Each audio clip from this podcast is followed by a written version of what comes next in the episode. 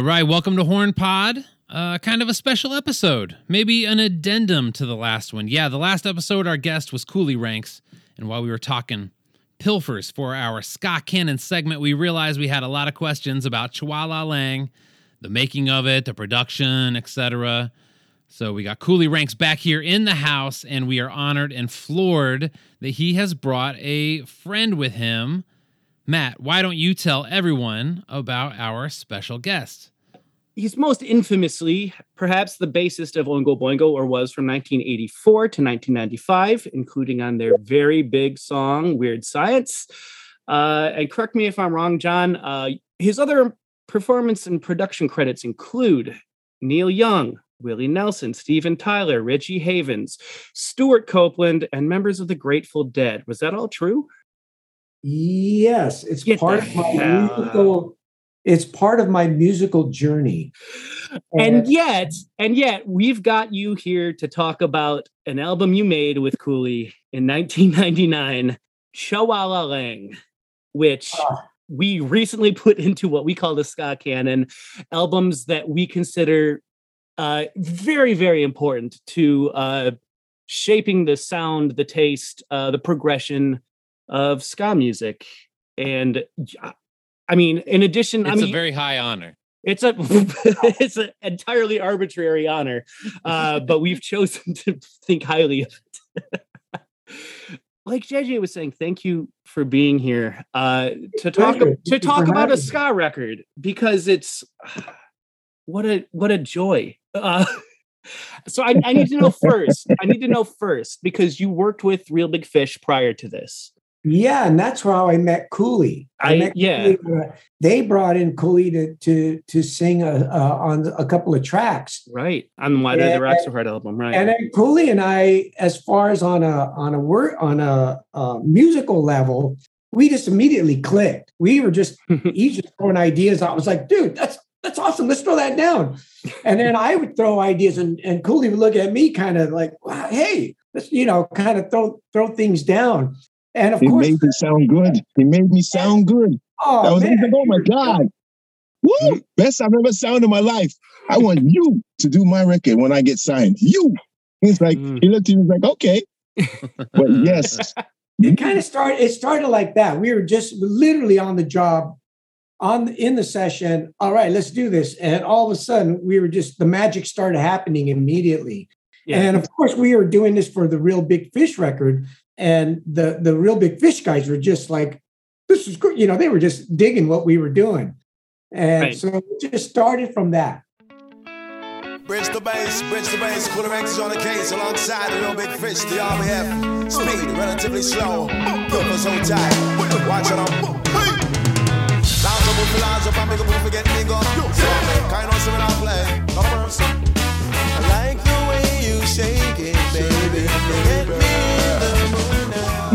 Coolie said, when when he did get signed, uh, he asked me if I would work with him on his record uh, with the with the Pilfers, and uh, of course I was excited to work with them. So that's how it all it all began. How did you I, first get linked up with Real Big Fish? Because your pedigree until the late 90s wasn't really obviously ska, although we can talk about what is and isn't ska in, in like the Oingo Boingo discography, well, but the ska, well, for whatever reason, and I'm sure there's a number uh, uh, Oingo Boingo uh, influenced, or, or a lot of the the, the ska bands mm-hmm. were influenced, like the No Doubts, and and this is just from them telling us, right? Uh, were influenced by Oingo Boingo. I think a lot of it had to do with the horn arrangements. Mm-hmm. Because Oingo Boingo was all about horns, uh, especially mm-hmm. the early records. And I know a lot of the ska bands were were influenced by that, and of course the writing of Danny Elfman, who's just incredibly brilliant writer, and and Steve Bartek, who also worked on a lot of the horn arrangements, the guitar player of Oingo Boingo, who still works with Danny on his film projects and, and other projects. And I think there was, and also there was a couple of songs uh, that had uh, ska influences from some of the early Boingo albums. Oh, for sure. And and, um, and this is another uh, getting back to how I got hooked up with Real Big Fish uh, Real Big Fish's manager, Vince Pileggi, used to work for the management of Oingo Boingo, uh, Laura Engel. And one of and I met uh, Vince because he used to drive me to to uh, interviews. Uh, that was one of my jobs with Oingo Boingo was when we went into a town and I was one of the guy or one me and, and Danny uh, were the ones who went to radio stations or went to speak uh, with. We had to do interviews. You were and, one of the faces of the band. Yeah, well, yeah, I guess you know. I, at the time, that was kind of my gig. Vince, at one point, used to drive me to these interviews, and that's how I met him. And one day he's driving, and and he he goes, "Hey, John, uh, you know, I'm not just a driver, I'm uh, or assistant. I'm also I manage uh, some young bands, and this is a band that I manage." And he passed me. I remember I was in the back seat. He passed me the CD, and I'm looking at it. It was, I think, it was one that had been released in Hawaii, and apparently it was a hit in Hawaii at the time.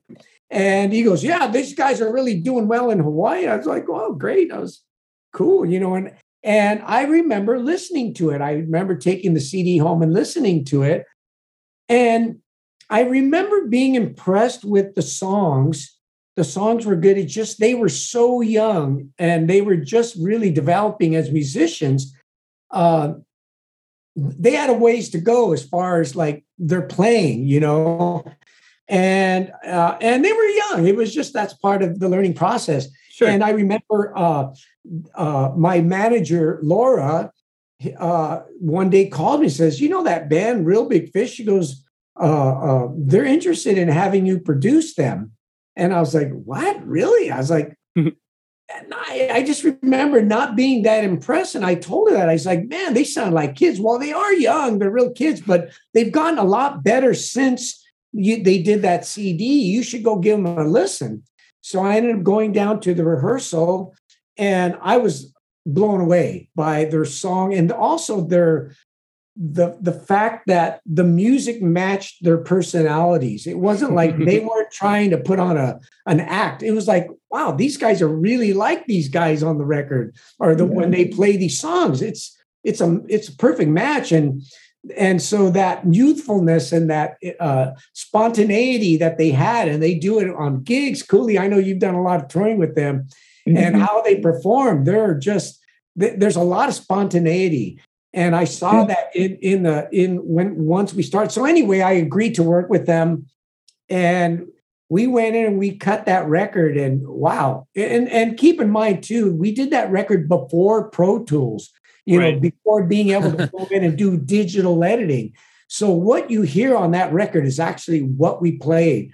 And but we had a lot, you know, we had a lot of pre-production. And anyway, the, the record comes out and it hit right when the ska movement was happening. Mm-hmm. So a mm-hmm. lot of it is timing. And uh, so it was time, good timing for everybody. And uh, right when that ska movement happening. And so when they when that happened, all of a sudden I started getting calls from a lot of other ska bands. And so, uh, because of that record, I got to work with bands like the the Specials. Uh, not, Neville Staple had a his version of, step, of, of the Specials at the time, so I got to work with him. Uh, the Voodoo Glow Skulls. Uh, uh, later on, Save Ferris and and Madness. I got to work with Madness.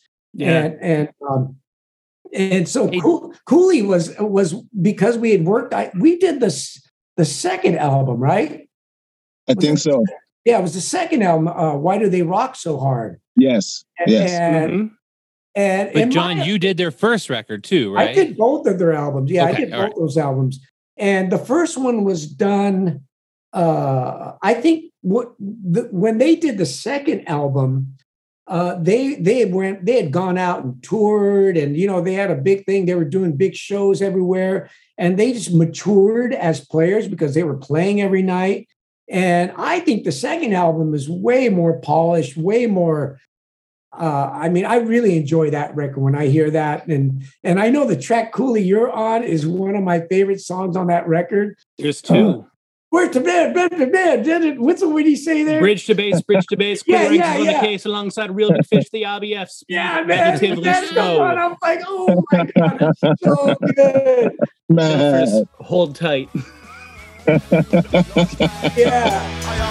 Hey, when they got them on set, we're rocking this the way like yo, we back in the days. We coolin' on the shade, we a drink with lemonade. Enough gal them just hot, like a Carly brigade. You see how them a walk, we have them on parade.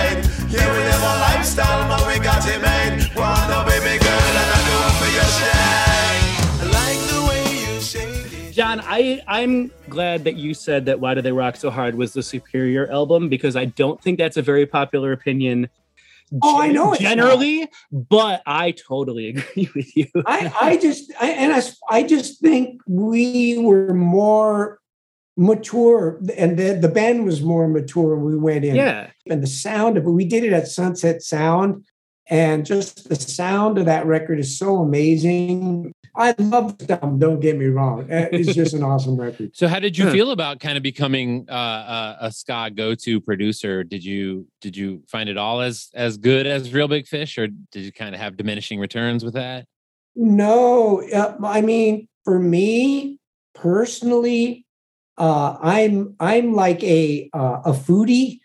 Uh, It's like when I like to taste all the menus. You know, I like to I like Thai food and I like Mexican food the next day, and I like Italian food the next day.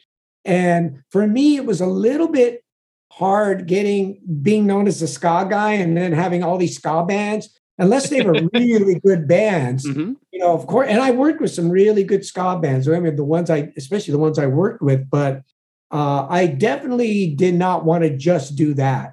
yeah. Uh, just for the reason that music is so diverse and and so I, I I got to do a lot of cool other style uh, albums. Some Oh, yeah. uh, some of the rock en español I got involved with. Um, You produced a this little- really cool um, mariachi band I was listening to last night. yeah, later El on, Bronx. Mariachi El Bronx. I did three. Their, Oh, you did I that? all, Oh, I did all of their albums. It's so And- good. Wow. I'd never heard it until last night. It's so good, sir. They're Really good amazing band. And and it's so awesome. I mean, even like a band like that, talking about something that is new. The the lead, I'd never met these guys, and they call me up and they say, "Hey, we want to do we." Uh, they liked uh, uh, this. They called me because uh, they were fans of this record, this band called Quetzal that I had done. I did a couple albums with this band Quetzal, and real popular band in LA. They Grammy winning band. They won a Grammy. They're a really great band. Wow. And uh, and um, uh, so Mariachi El Bronx were fans of that record uh, or the records I did. They call me up and they and these guys, except for one guy in the band, are not Latinos. They're uh, basically a white punk band from LA, Yeah. and they're not even from the Bronx. Oh, wow. they're a punk band. I didn't know that. Oh yeah. yeah, No, And- they're they're actually uh, a band called the Bronx. That's like a hardcore punk band, band. and they rearranged themselves to perform as Mariachi El Bronx. Man. Exactly. And and when they got the idea, they call me up and they say, "Hey, we we, we got this idea for this record, and we want to do uh, mariachi uh, uh, music in English." And and I'm on the phone with this guy. I was like, and I I was just like, and I'm trying to think of a mariachi album in English that I had heard before. I couldn't think of anything. I was like, that's never been done, right? I go, I can't think of anyone who's done that. He goes, nope. I was like, I'm in. I was like, I mean, I've even never heard these guys, but I know. You're like, I- that's crazy. I'm your guy.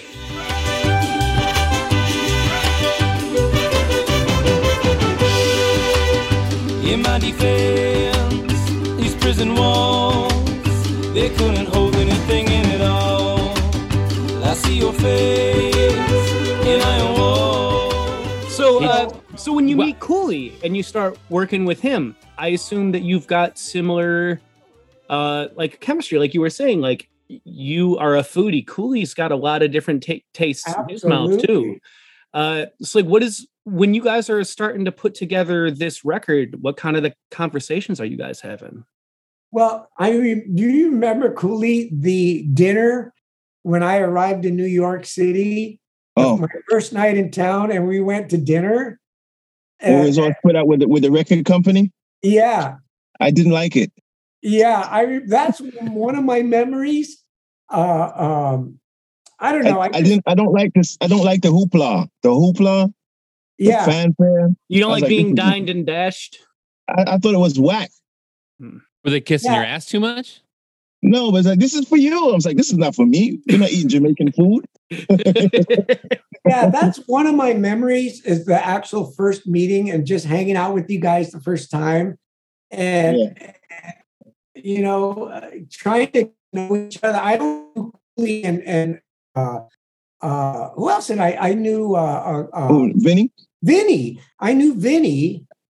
I, I met Vinny. I don't even I know don't if I you- met. I don't think you met Vinny. I think I'm the only one that you met. I'm the only one that you that I'd met Yeah. before. Yeah. And and we sat around and and we kind of wined and dined and just hung out and talked and and Yeah.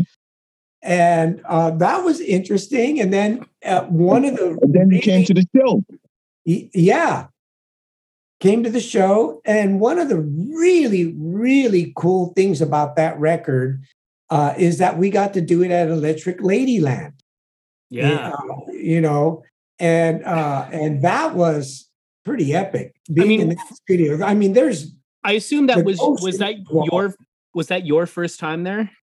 i had never been there no but so, just so, knowing so even make well, yeah, I mean, yeah, obviously there's a storied history, but so but even making this record was like on a personal level for you meaningful because of the studio you got to work at. That's great. that that was one i mean even later on finding out that some of stevie wonder's greatest albums he recorded like three or four albums there Inner intervision and records like that were recorded in the same studio and the other thing cooley i don't know if you remember this i was told by the by the um by the uh the the engineer or somebody who's worked there that the mixing board that we used for the for the pilfers record on that record was the last uh, record done on the original board from that studio. And they Oh, wow. after we finished that record, they took that board out and they brought in some other new board. That Man, was pretty cool. I thought that was cool. You were the last That is record to get that that Hendrix stank on it. I Yep. guess so.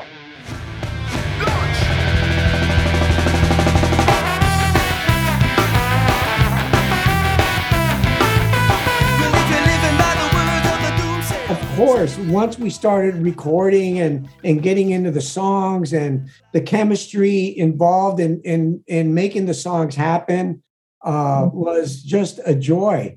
We had such gonna tell you, you did a lot. You did a lot to those songs. We didn't have this. We didn't have the structure as John did. John did so much things to, to carve it and and make it more, make it better. You know, I mean, Thank we had songs. We had good songs, but we didn't have the transition and, the things correctly. John John made sure that we chopped it in the right way and put this here and put that there, and just made the puzzle fit. Because if it were if it were up to us, it'd probably been all five minute songs. we just did, we didn't have that technique. And did it, and I'm gonna tell you the technique that you taught me from some of those songs. I still do it to this day. So my songs are three minutes because of what you taught me. I could I could take another a lesson with you, John. What, So I what is need- the I need a- reason? What is the reason? Yeah, let's let's hear that lesson because I'm a big advocate of short songs myself as a songwriter, and I would love to hear someone like you defend the short song. Well, for, for me, well, I we would we would play them long because we would just be able to chill out on the stage and you know whatever. But the the short song is for the radio. Those are radio songs. Those, I mean, no one's not going to listen to a jam session on the radio. and You cutting the understand? fat, cutting out the fat. Yes, Me, Mhm. make it lean. the essence. It's got to hit the point. Boom.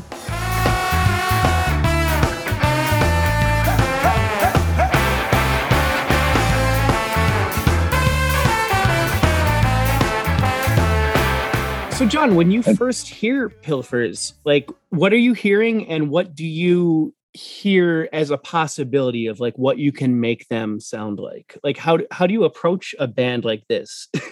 I mean, I mean, one of the important things is when you're working with a band is to find the what are the the really really uh, parts of the group that really shine.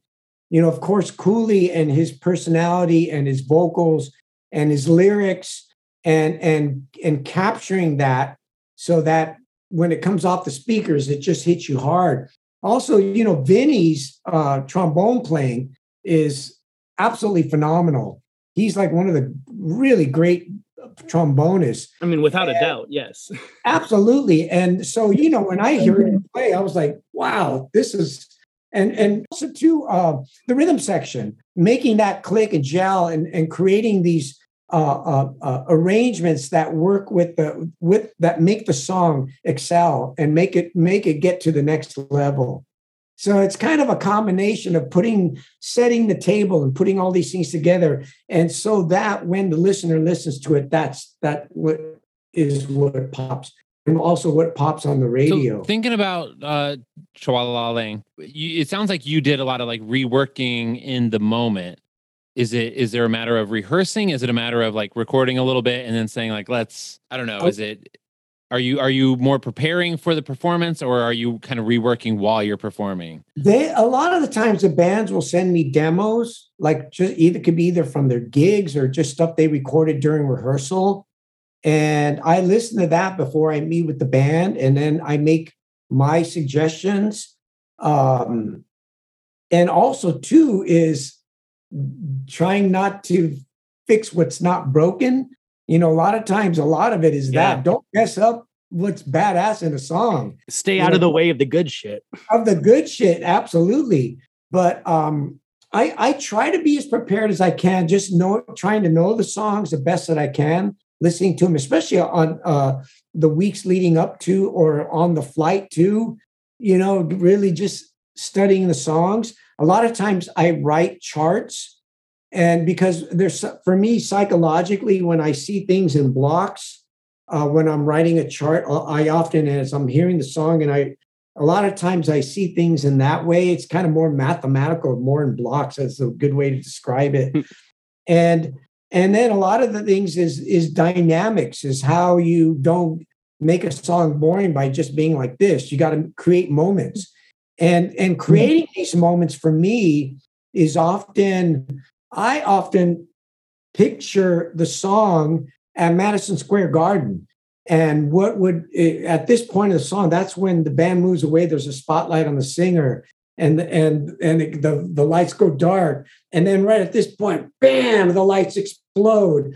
And and so creating those kind of moments on record so Wow. that when they perform that stuff you- you're like thinking of the theatrics of it, like the drama of it. I'm a- absolutely. I totally am. I'm thinking like when they perform this song, what's going to make this song better? Also, too, because they are going to be performing this song. Okay, so so Coolie, it's it would be like really easy to say like the difference between your first record and your second record mm. is is an amount of like polish because you've got this guy John Right. here that's just like got the the skills. But it, it's I, I feel like it's more than than polish. Like it's um like how would you describe the difference between the two records yourself? Well, the the first record was just us doing it. Not really. Not, it was our first record, first endeavor ever, ever. Going in the studio, putting it all together. It was our first. We didn't know anything about dynamics. At least we knew about dynamics, but we weren't using dynamics. You know, dynamics came on the second record, and I don't mean when we did it. It was while we were playing it. We started doing more dynamics because I'm like, yo, turn it bring it down. I need to I need to hear myself. You know, with, I'm screaming, da da da, blowing my voice out. So we started bringing it down a little bit more. It got better once we got into the studio, being with John, because John, John's a professional. He knows he knows what we don't know. He knows all what we don't know and need to know now. I mean, it's like we, we we couldn't go any further than what we had done already with the first record. Had we not met with John, it would have sounded like this the second record. And it wouldn't it, for me I, I love the second record more than i love the first record because of how it turned out. It's, it's exactly what i wanted it to be like. Do you How think of the the first one as like a as a demo almost as like a as a preparation No, for I- the I, I s- I say the first one was a good try you know first one yeah the first one was a good try because Uh-huh. we you know we we got our pennies up together and we made a record. That record brought us to um, Real Big Fish. So had we not done that record, we wouldn't have the second record. Yeah, you got to do Mhm. it. It worked. It We did had, we had demos. too. You, you know what I mean? It did what it, it did what it was supposed to do. It got us to the masses. So Coolie, You was know? it your idea or John's or I- maybe somebody else's uh, to re-record the songs that you re-recorded from the first Well, record? There were listen. There was a couple of labels that were coming after us, right? And they were Mhm. saying they wanted us to keep that record and re-record the whole record over. Oh, right? That was that was one suggestion. But Okay. with Mojo, Mojo said, "Oh, we're gonna take these songs here that you had on the other record because we think those are good." We had we had the president of Universal. He was a, he wasn't the president then, but he became the president, and he wanted Agua as the song. I'm sorry, he wanted Climbing as the song. It mhm. was like that's the song right there. So we left the ship before it really took off. That's that's all I can say. John did his part, we did our part, and then the rest yeah. is, is, is the story behind the music.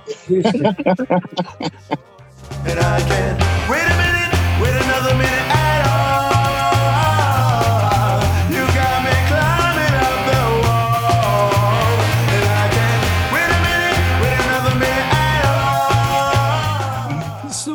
uh this is almost definitely more of a John question. How does uh Howard Benson get involved with the extra production on this record?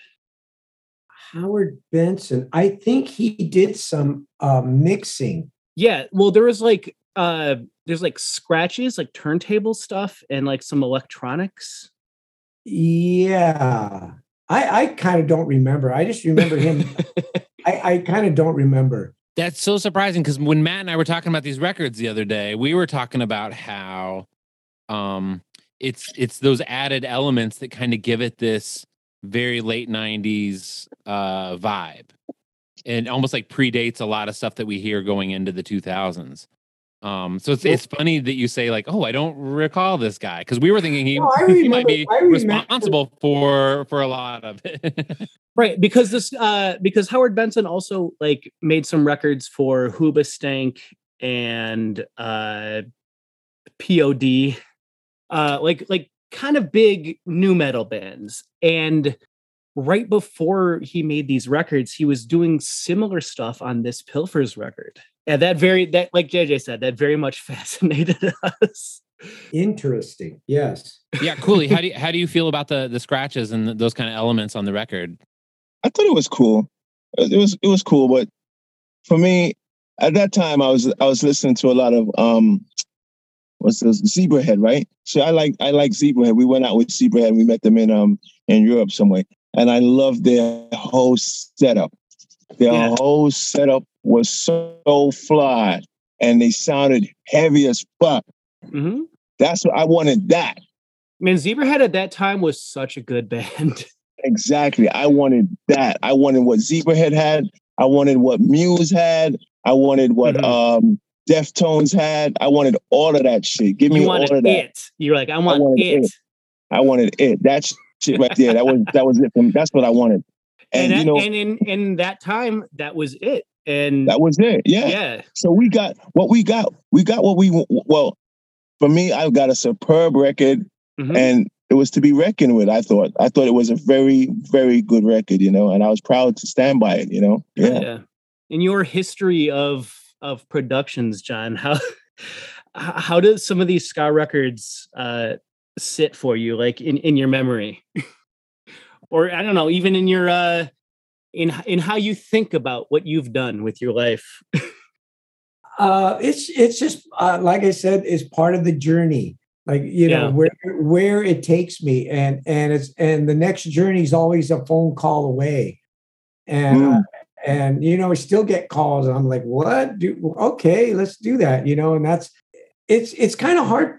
I I I don't go back and listen to a lot of the older stuff. I kind of started to do that a little bit lately Mhm. uh, but I try to always think ahead, you know. Uh, but I I did for uh, only because I can. May I made a production, uh, uh, like a little uh, a list of songs. I remember one time I was doing a um, like a a, a, a list of all these songs that I had in a, on a drive, and somebody had asked me to do this, and this was probably over ten years ago. Yeah, and I I lost count at like seventeen hundred songs. Oh damn, John! I literally just lost count. It's, it's it was just crazy. And, uh, so it's really hard for me to go back. A lot of it, like a lot of it, has ended up on Spotify, and mm-hmm. and you know you can't. You know, a lot of times with like being in the kitchen, you cook and not everything tastes amazing after you're done cooking it. Yeah. Uh, but uh, I, tr- you know, you always try to just strive for something good, and uh, so I'm generally proud of. I, I, always work hard to make it as good as it can be, whatever it is, and what yeah. the and ingredients that I have. You know, even like making making the Pilfers record. You know, it was the same thing. We're just kind of we're trying this and trying that, and and and and just trying to bring the best out of the songs and using the full talent of the band and especially Coolie uh, to make it be something that a lot of people are going to want to listen to and and and they were great songs. It was cool but and where that sits i mean that's that was a lot that was actually in the early parts of my of my production career. Because mm-hmm. uh, this whole production thing for me started almost as a i didn't aspire to be a producer. It wasn't like something that i i signed up for how that happened was uh, when when I first joined Oingo Boingo, and I'm the new guy in the band, and I'm just trying to be the fly on the wall. I would show up to sessions, even though I was already done with my bass tracks. And I, oh, oh, we're doing vocals tonight. I would find out, oh, they're doing Danny's singing some lead vocals.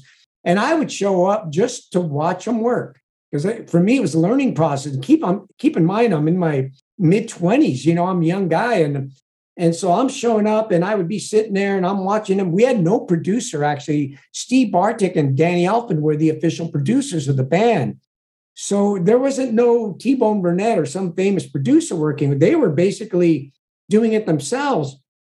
And I remember one night, Danny was singing some lead vocals and I'm in, and I'm sitting at the back of the studio and I remember him one night singing something and I had this idea and I went up to Steve Bartek and I, and I tapped him on the shoulder. I go, hey, I got this little idea. Maybe he should try this. I, I it might have been a little vocal part, or it might have been change this up a little bit, or sing it like this instead of like that.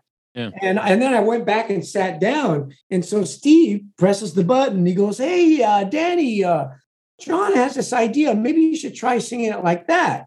And and so Danny actually did the idea, and it actually worked. Danny liked the idea and ended up, you know, whatever it was. I actually don't even remember what it was, but it was something. it might have just been, oh, sing it louder here or slow it down here or whatever. But anyway, I sat back and I remember I'm the new guy and I was like, oh my God, you know, that was, that, it could have been horrible, you know? And so uh, I went home and that night I get a phone call from Danny and Danny calls and says, Hey, John, uh, Steve can't make it to tomorrow's vocal session. Would you mind coming down and helping out with the vocals? I go, yeah, I'll come down. Sure, no problem. You know, oh yeah, let me check my schedule, right? No, so so uh, meaning I, like running the boards, not singing. No, just sit. Uh, just another set of ears. Just yeah. another set of ears. Okay. Helping him produce the vocals. Nice.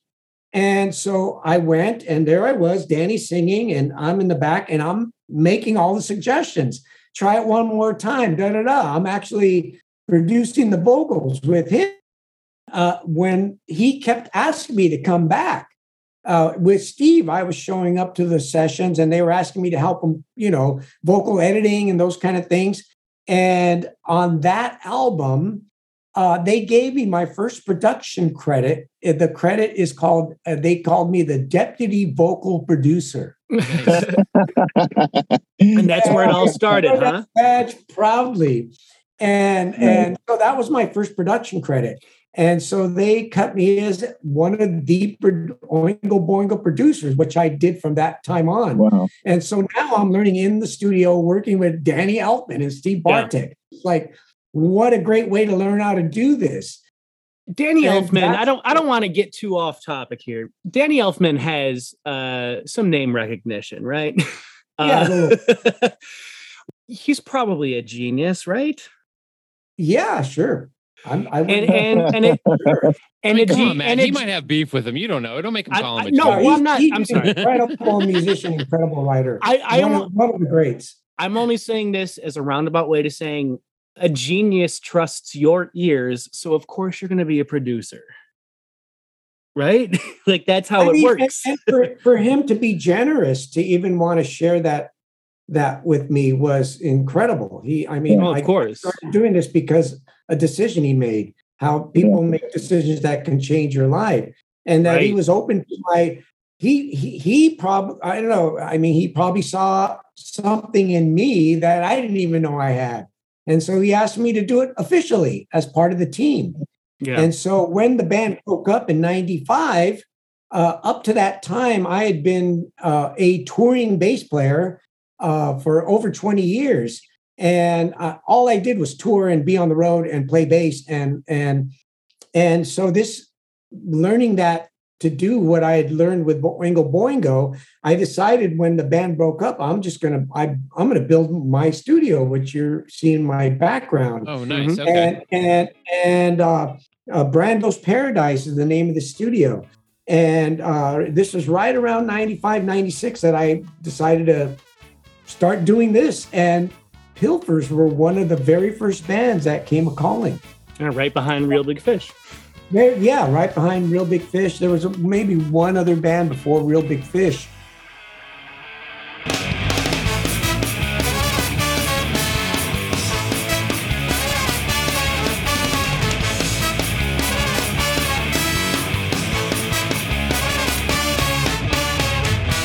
I heard something about about when you opened the studio. Tell me if this is true. That you you weren't completely confident in your abilities, and so you you offered a kind of pro bono work in the in the beginning. Is that right?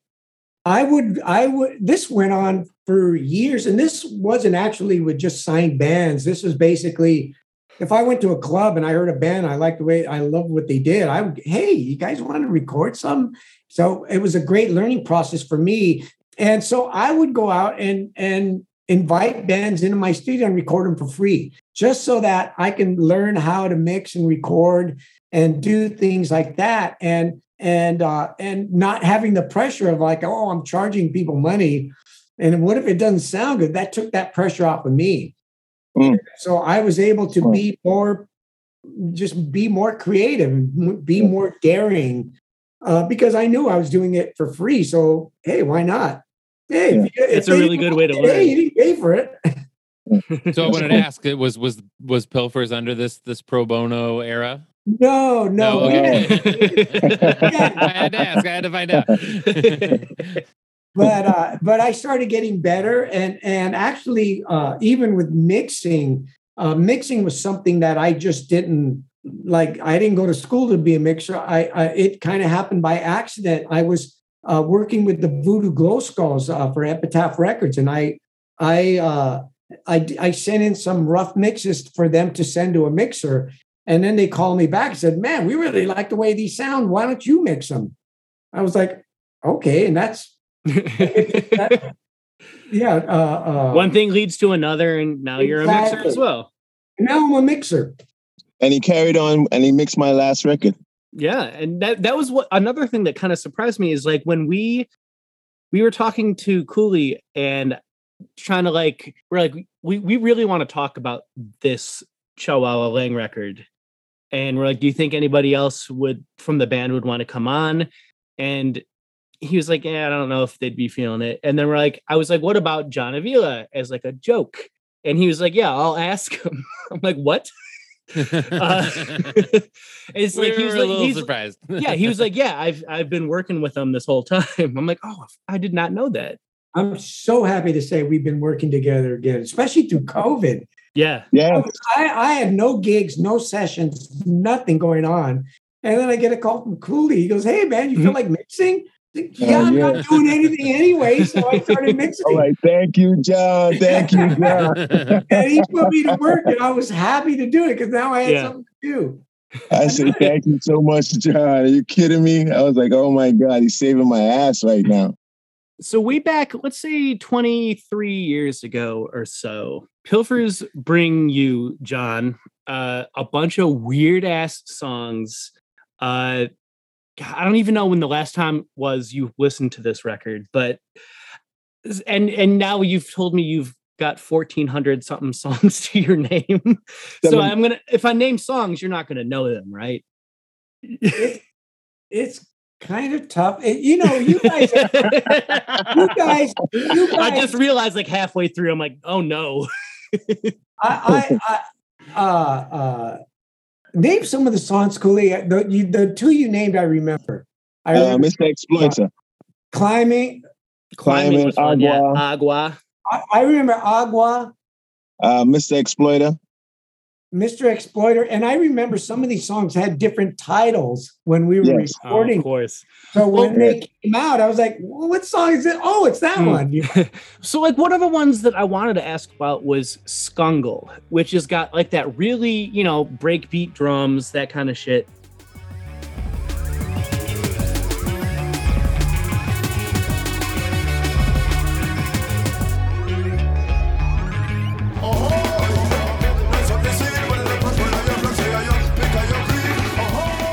What was your exposure to jungle music at that point, and what were your thoughts when they were like, "Here's what this song should be"?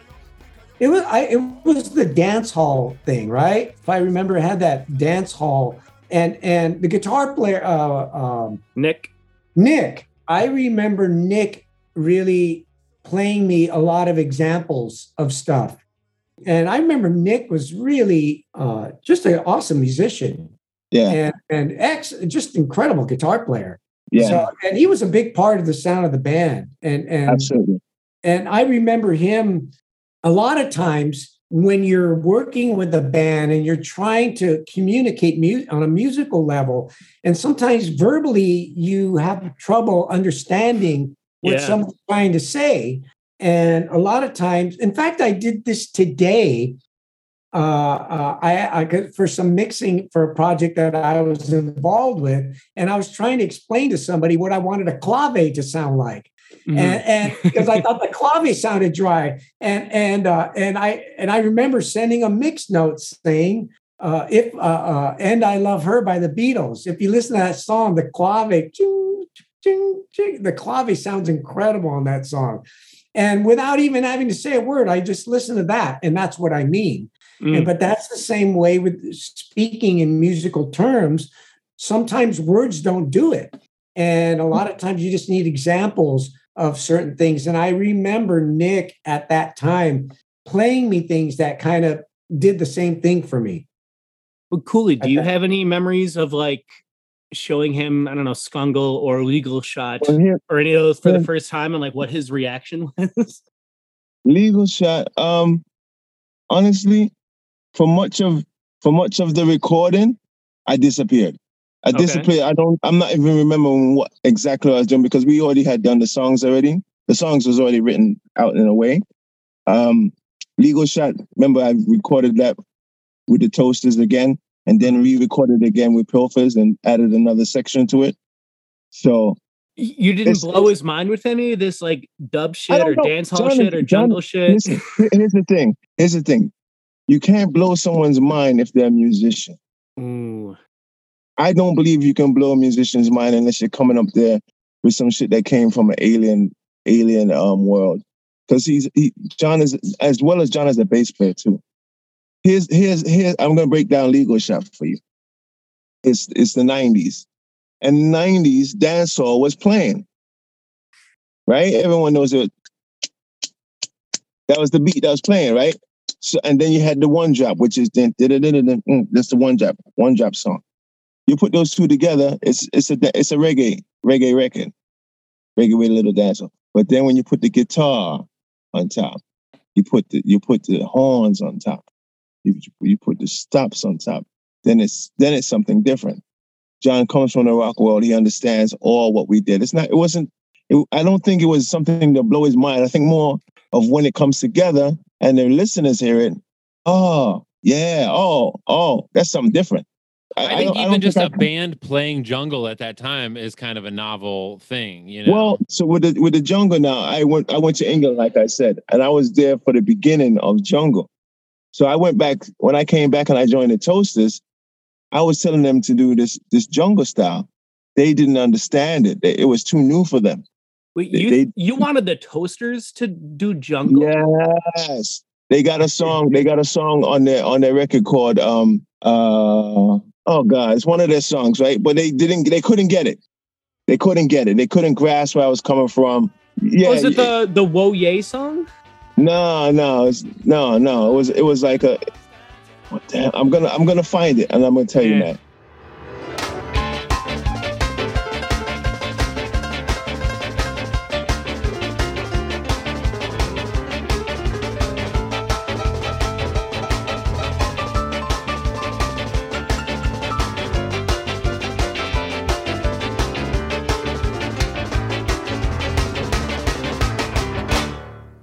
Well, hey, John, while, while we got you, I want to ask you real quick. Um, Yeah. So I, I got kind of a kind of a theory of how Oingo Boingo might fit into the, the broader ska picture, and I kind of want to ask your opinion on this.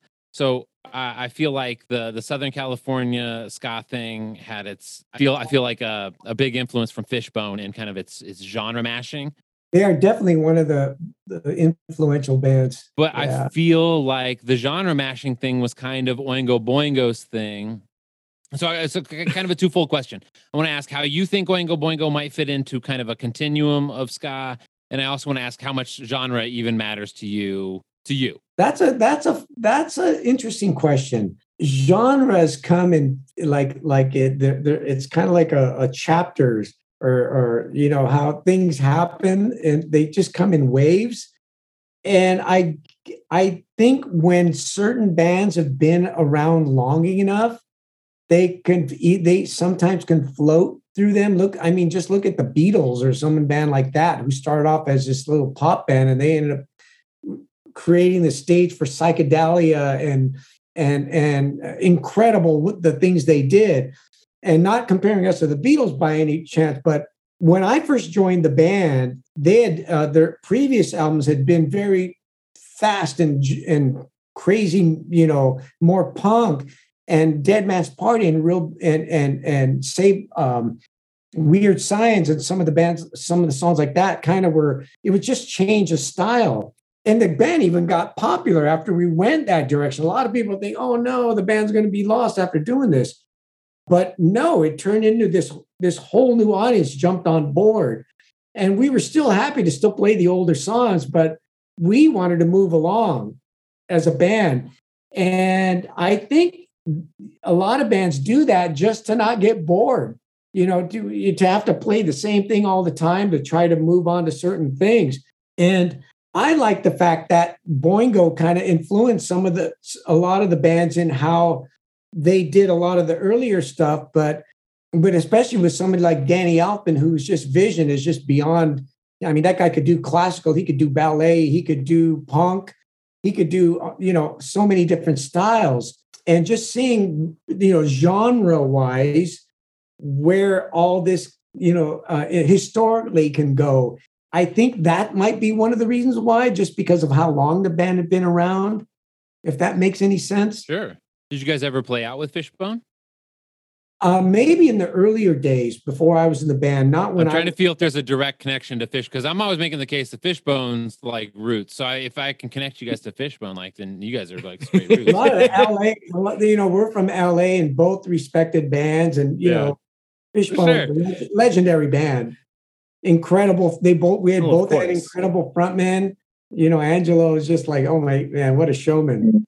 And, and- Yeah, and- there's there's truly nobody like Angelo on this planet. and, and the bass player, um, uh, Norwood. Norwood.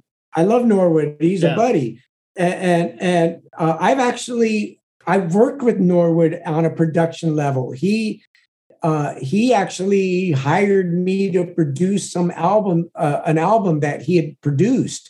And so I got to meet a lot of the bands like Quetzal, who went on to win a Grammy later on. I met Quetzal through Norwood. Yeah. So there's really cool connection I have with Norwood. and he brought he brought me all these bands to mix. Mhm. And and I and a bunch of bands, and many of them who I ended up producing later on.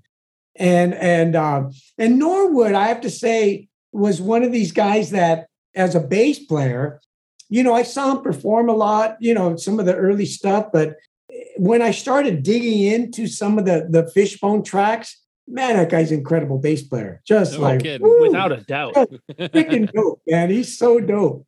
Yeah. And uh, so anyway, he's a he's a cool cat. Very and you know, a respected cat. I, I um, a lot of respect to that guy. Well, I know you got to get going, John. So like, I let, let's take this like quick opportunity to just like thank you. Uh, I don't, I and Coolie, thank you for hooking us up with John. I don't, you, I don't think we'd ever get a a guy as big as you. I'm talking like you, your name's on a hundreds of records. Uh, and and on a I'm personal level for so me, so honored to meet you. on a personal level for me, obviously I'm hosting a ska podcast in 2022, but those first two Real Big Fish records and this Pilfers record fucking got me here. Like those those Real Big Fish Oh. records in particular, like Yeah. got me into ska rec- into ska music. Uh, and the Pilfers record influenced my own like music more than I acknowledge more than I was aware of until we started talking about it a couple of weeks ago. so like to to have this conversation with you about I mean about this record, but about production in general, to me is such a a goddamn delight, and I appreciate your time. Thank you. And Thank Coolie, you. of course, like I mean, we we we see each other here and there, but I I always love spending time with you as well. It's my it's my pleasure. Thank you guys so much. But uh, hey, guys, and I'm I'm still uh, doing some ska projects here and there. So if you can, you could send me some info, and I'd love to send you some stuff. How can people get at you? And I'm available on Facebook and and on Instagram. Instagram. Uh, Instagram, uh, Johnny Baseman, J O A Oh man, J O H N N Y Baseman. Hey, you got a new ska wave coming at you now. Yeah, I feel bad for you, dude. Like now, now that we've said your name out here in these streets, uh, they're they're gonna come for you again. You're about to make a lot of ska money though. Oh. in this economy. And what was that? Uh, some people back in the day called me Scabila. That's when I knew it was getting. You know, the- Scabila. Yeah. anyway, thank you, gentlemen, for having me. It's such Thanks, a fellas. pleasure, and thank Like- you. Cookie. likewise. Love to you always. It's great. Much much love, John. Thank you for Matt, sharing. JJ, thank you so much, man. Pleasure, Yeah. guys. You guys Yeah. have a good one. you too. Thank you. And take it easy.